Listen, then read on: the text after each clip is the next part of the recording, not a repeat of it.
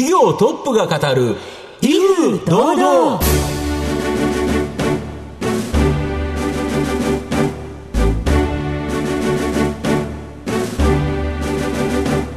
毎度相場の福の神こと藤本信之です。アシスタントの飯村美希です。この番組は巷で話題の気になる企業トップをお招きして番組の指揮者的役割である財産ネット企業調査部長藤本信之さんが独特のタクトさばきでゲストの人となりを楽しく奏でて紹介していく企業情報番組です。飯村さんは釣りをするんですよね、はい、釣りはあの親がやってますのでついてって船釣り行ってますよ、うん、今日はその釣り関連のですね、うん、企業をご紹介したいと思いますので。どうぞ皆様番組最後までお楽しみください。この番組は企業のデジタルトランスフォーメーションを支援する IT サービスのトップランナーパシフィックネットの提供。財産ネットの制作協力でお送りします。企業トップが語る威風堂々。それでは本日のゲストをご紹介します。証券コード7501東証ジャスダック上場。株式会社ティムコ代表取締役社長、酒井誠一さんにお越しいただきました。酒井さんよろしくお願いいたします。よろしくお願いいたします。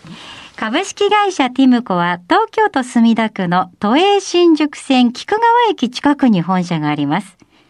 日本ナンバーワンのフライフィッシング用品などのフィッシング事業と、アウトドア事業などのアウトドア事業が日本柱の企業です。それでは酒井さんの方からも簡単に御社のことを教えてください。当社、今、あの、フライフィッシング用品とのフィッシング事業というふうにご紹介いただきましたけれども、はい、主にルアーフィッシング、はい、あとフライフィッシングという、はい、これはあの海外からの来た文化のね、釣りなんですけれども、えー、その道具を輸入したり、あと自分たちで企画して、えー、製造販売をしている。あとアウトドア事業の方は、フォックスファイヤーという、はい、あの、アウトドア衣料ブランド。はい、これを、あの、取り扱って、これは、あの、小売りの方もやってます。そのような事業で。はい。ありがとうございます。ルアーの企画製造っていうのは、もうすごいよく釣れるルアーを御社で考えて開発もされてるってことなんですか？そうですね。やはり釣れないとあの人間も釣れないというか。なるほどでございます。そうですね。はい。はい。ありがとうございます。また後ほど事業についてはしっかりと伺っていきたいと思いますが、はい、まずは酒井さんの自己紹介を兼ねまして、しばし質問にお付き合いいただければと思います。では、酒井さん、生年月日を教えてください。はい。1968年の7月11日になります。はい。現在おいくつでいらっしゃいますか ?53 です。子供の頃、ご両親のご職業を教えてください。えっ、と、父が今の会社を創業しまして、はい、ティムコを創業しましてね。まあ、母は専業主婦という形で。はい。はい、えっと、そんなご家庭で育って、どんなお子さんでいらっしゃいましたか？えっと、私自身はあまり勉強せずに、割と工作とかが好きでね。うん、そういったものは、割と子供の頃からやり込んでましたね。何作られた？あ、もうプラモデルだったり、あとあの、木で何か作ったりとか。そうですか。その他何か夢中になったことございますか？あとは、えっ、と、音楽を少しやってましてね。はい、で、姉に付き合ってピアノをやってたんですけど、はい、あの、そうですね、小学校、高学年ぐらいかな、その、友達のお兄さんが捨てちゃうっていうね、ギターを、壊れてたんですけど、はい、それをいただいて、まあ、工作得意だったんで。直して。えー、でもその後熱心にやられたんですね。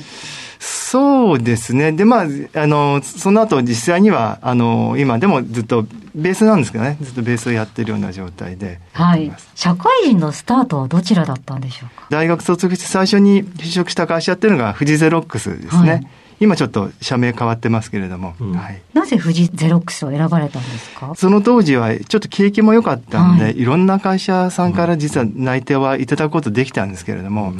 有能な方をね、あの人事に当ててらっしゃるなっていうのはすごくよく分かったんですね。はい、すごく熱量があったっていうそうですでこう、そういう、それも、あの、一人だけじゃなくて、うん、あの人事のスタッフ皆さんなんですよ。うん、で、またその、えー、入社の時のその合格の後に行った時のその、なんでしょうね、ケアも含めて、とにかく素晴らしかったんですね。はい、うん、それで、あの、あこの会社で働きたいなと思って。で、あの、選んだ次第なんですけども。はい。はい、その後、富士ゼロックスでの数年間はいかがでしたか ?6 ヶ月ぐらいオフ JT があるんですね。研修研修がありまして。長いですよね。そうなんです。で、それもまあ、あの、人事のね、一環なんでしょうけど、まあ、同期のつながりも未だにありますし、それにあの、その時に、まあ、基礎的なものをほぼ学びました。うん、そうですね。学んで、その後、配属が決まってという形なんです。で、最初に配属されたのが非常にまた優秀なチームに配属していただいた関係で、本当、私の体の本当7割ぐらいあの富士ゼロックスでできてます。うん、ビジネスマンとしての国家そうですね。はい、その後、ティムコに入る経緯はどうだったんでしょうそうですね。あのーえー、上場するという話がありまして、はい、あの96年に上場してるんですけれどもそれを手伝うような形で入社してます、はい、では一緒に上場してきたということなんですね、うん、はいはい。ありがとうございます。さて、酒井さんの人となり皆さんにどのように伝わりましたでしょうか？後半では、酒井さんが率います株式会社ティムコについてじっくりと伺っていきます。企業トップが語る、威風堂々。では後半です。藤本さんのタクトがどう冴え渡るのか、ゲストの酒井さんとの共演をお楽しみください。まあ、御社はこのフィッシング事業とアウト事業、これが日本柱ということなんですけど、はい、それぞれのですね、事業の概要、どんなものか教えていただけますでしょうか？フィッシングに関して言うと、もともとティムコという会社は貿易からスタートしてます。はい、なるほど、輸入と。そうですね。うんうん、で、海外のスポーツ用品であるとか、うん、そういったものをあの輸入しておったんですけれども、うん、その中で、割と創業当初から日本では釣りというのはね、割とあの文化としてありましたものですから、はいはいその釣りを扱ってるのはルアーフィッシング、フライフィッシングではあるんですけれども、うんえー、まだまだ日本ではその当時は普及してなかったんですね。うん、でえー、ですから日本では割と欧米ナイズドされた、あの時代でもありましたんで、これは日本でもね、普及するんじゃないかなと。で、うちの父の方で、えー、その前貿易やってましたって話ですけど、アメリカなんかですと昭和40年代、30年代って日本はもうとにかく週休1日で働き詰めでしたが、非常に余暇を楽しんでおられる、うん、もう全然日本と生活が違うんですね、うん、それで人を豊かにするという意味では、うん、あの趣味をね扱う、あの事業をやろうということで、主に釣り具に力を入れてやっていこうということになったんですね。で、これがあの始まりで、えー、そのおかげであの海外の割と有名なアメリカのオービスとかフェンウィークといった有名なブランドが扱えるようになったんですけど、当時やはりまたちょっと恵まれてまして、アメリカっていうのは国内マーケットしかほとんど注目してなかったものですから、あの我々見た日本の本当中小企業が、あの、扱いたいんだけど、あ、どうぞ扱ってくださいっていう形で、あの、エクスクルーシブを取れたんですね。独占的に。日本では当時アメリカに対する憧れも強かったおかげもあって、あの、我々のそのティムコという会社のブランド力を作るのに非常にその海外ブランドが役立ちましたね。で、ところが、あの、アメリカってやはり身売りが多い。そうですね。うん、で、それでは、我々も、付き合いができないそうなんですよ。今、今お付き合いしている会社さんもすでに7社目ですね、あの、オーナーが変わってたりとかあるんですよね。オーナー変わるとちょっと方針変わったりとか。そうですね。それではあれだということで、で、あの、オリジナルを作らなければ、ちょっと、あの、今後、うん、危険かなということで、82年、1982年にアウトドアの医療、はい。あの立ち上げなんですね。これがあのフォックスファイヤーっていう事業です。なるほど、なるほど。はいで、これは。事業と別にということですね。そうですね。で、やはり釣りから始まってますので、フィッシングベストとか、そこら辺からスタートして、割とアウトドアブランドって山の上のね、ブランドが多いんですけど、我々は水辺からスタートして、今、あの、フルラインナップになってるような形になってます。この、あれですよね、アウトドア事業はどうやって販売してるんですか？えっ、と、もともとは、あの、登山用品店とか、専門店で扱ってたんですけども、現在では、あの、全体の約7割近くが、あの直営店というか、自分たちのあの自主管理売り場になっているという形になってます。この直営店、どこにあるんですか、路面店が多いんですか？あ路面よりも、うん、あの実際には百貨店の中に入っているケースが非常に多いと思います。なるほど、はい、百貨店の中でもアウトドア医療を扱ってますもんね。ただ、新型コロナというところでいうと、百貨店自体が閉まるということもあって、はい、かなりやっぱり影響大きかったとか。当然2020年、一昨年は、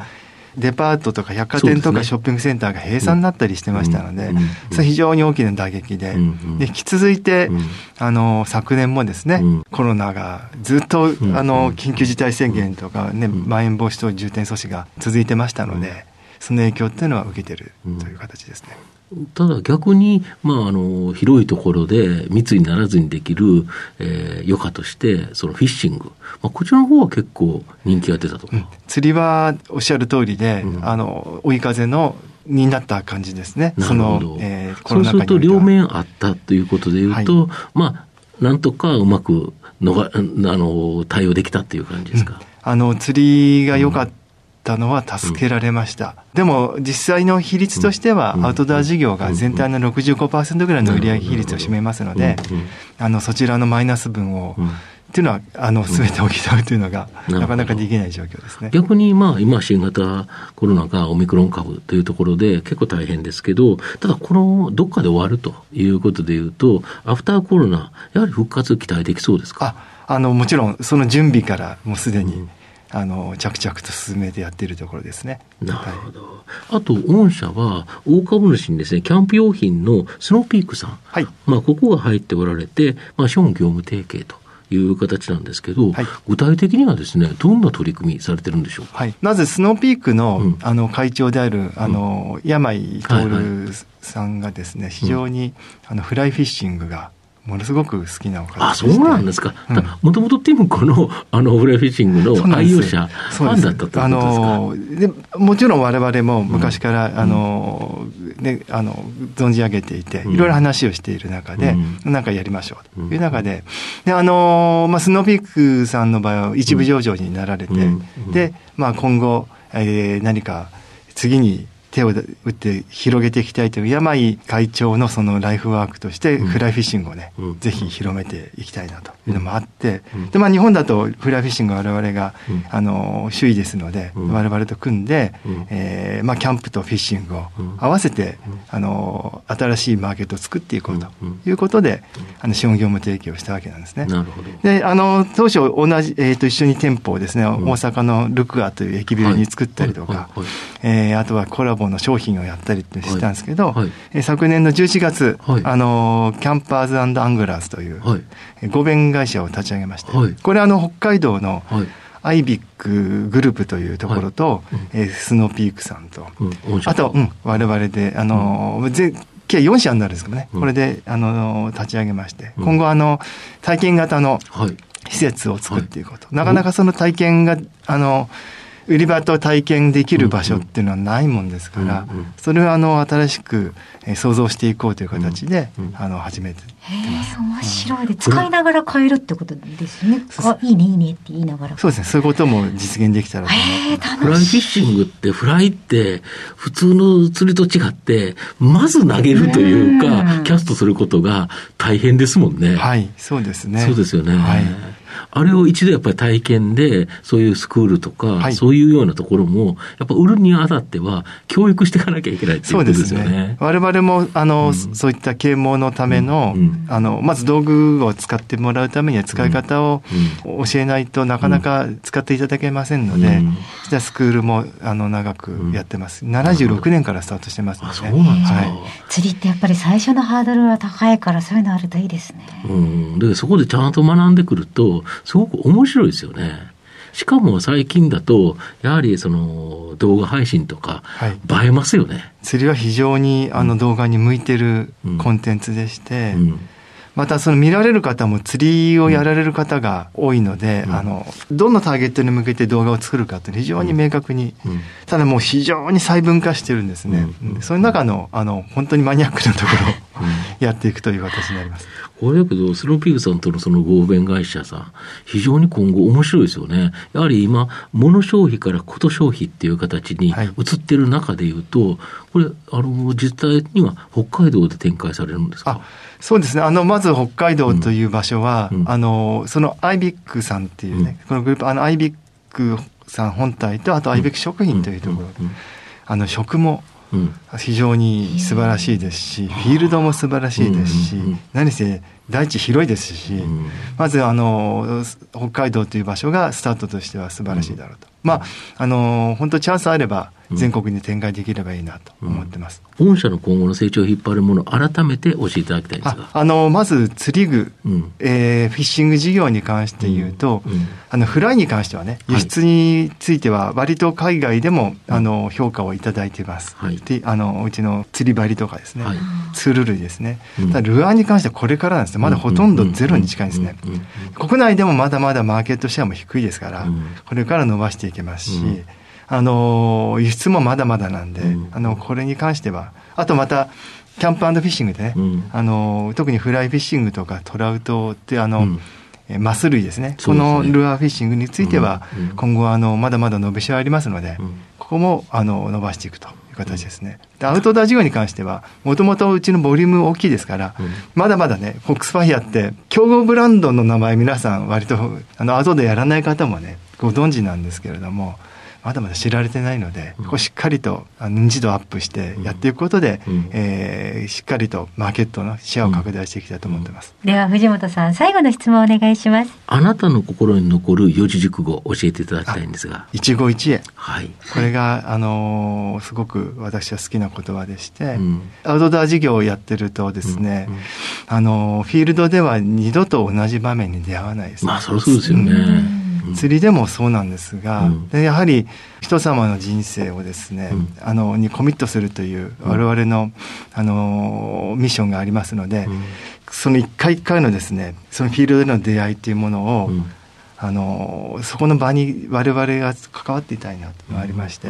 そのその瞬間瞬間っていうのは非常に私大切だと思ってですね、一回しかないその機会っていうのをすごく、あの大切にしてます。またあの人との出会いでもそうなんですけれども、一つ一つがねあの縁としてつながっていきますので、はい、そういった意味でもあの一期一会という言葉が非常に私は好きです、ね。いい言葉ですよね、はい、ありがとうございます。改めまして本日のゲストは証券コード7501東証ジャスダック上場株式会社ティムコ代表取締役社長酒井誠一さんでした。酒井さんありがとうございました、はい、ありがとうございました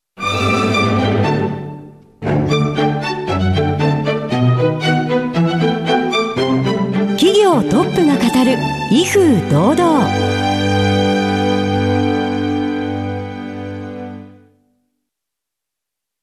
企業のデジタルトランスフォーメーションを支援する IT サービスのトップランナー。東証2部証券コード3021パシフィックネットはパソコンの調達、設定、運用管理からクラウドサービスの導入まで企業のデジタルトランスフォーメーションをサブスクリプションで支援する信頼のパートナーです。取引実績1万社を超える IT サービス企業。東証2部証券コード3021パシフィックネットにご注目ください。お送りしてきました企業トップが語る威風堂々そろそろお別れのお時間です。今日のゲストは株式会社ティムコ代表取締役社長酒井誠一さんでした。そして酒井さんの選ばれました四字熟語は一期一会でございました。余暇を大切にと、そのお気持ちがとても柔らかくて温かくて敵でしたね。やっぱり人を楽しませるエンターテインメントに関わる人っていう感じですよね、はい、それではここまでのお相手は藤本信之と飯村美希でお送りしました。来週のこの時間までほなさいならこの番組は企業のデジタルトランスフォーメーションを支援する IT サービスのトップランナーパシフィックネットの提供財産ネットの制作協力でお送りしました。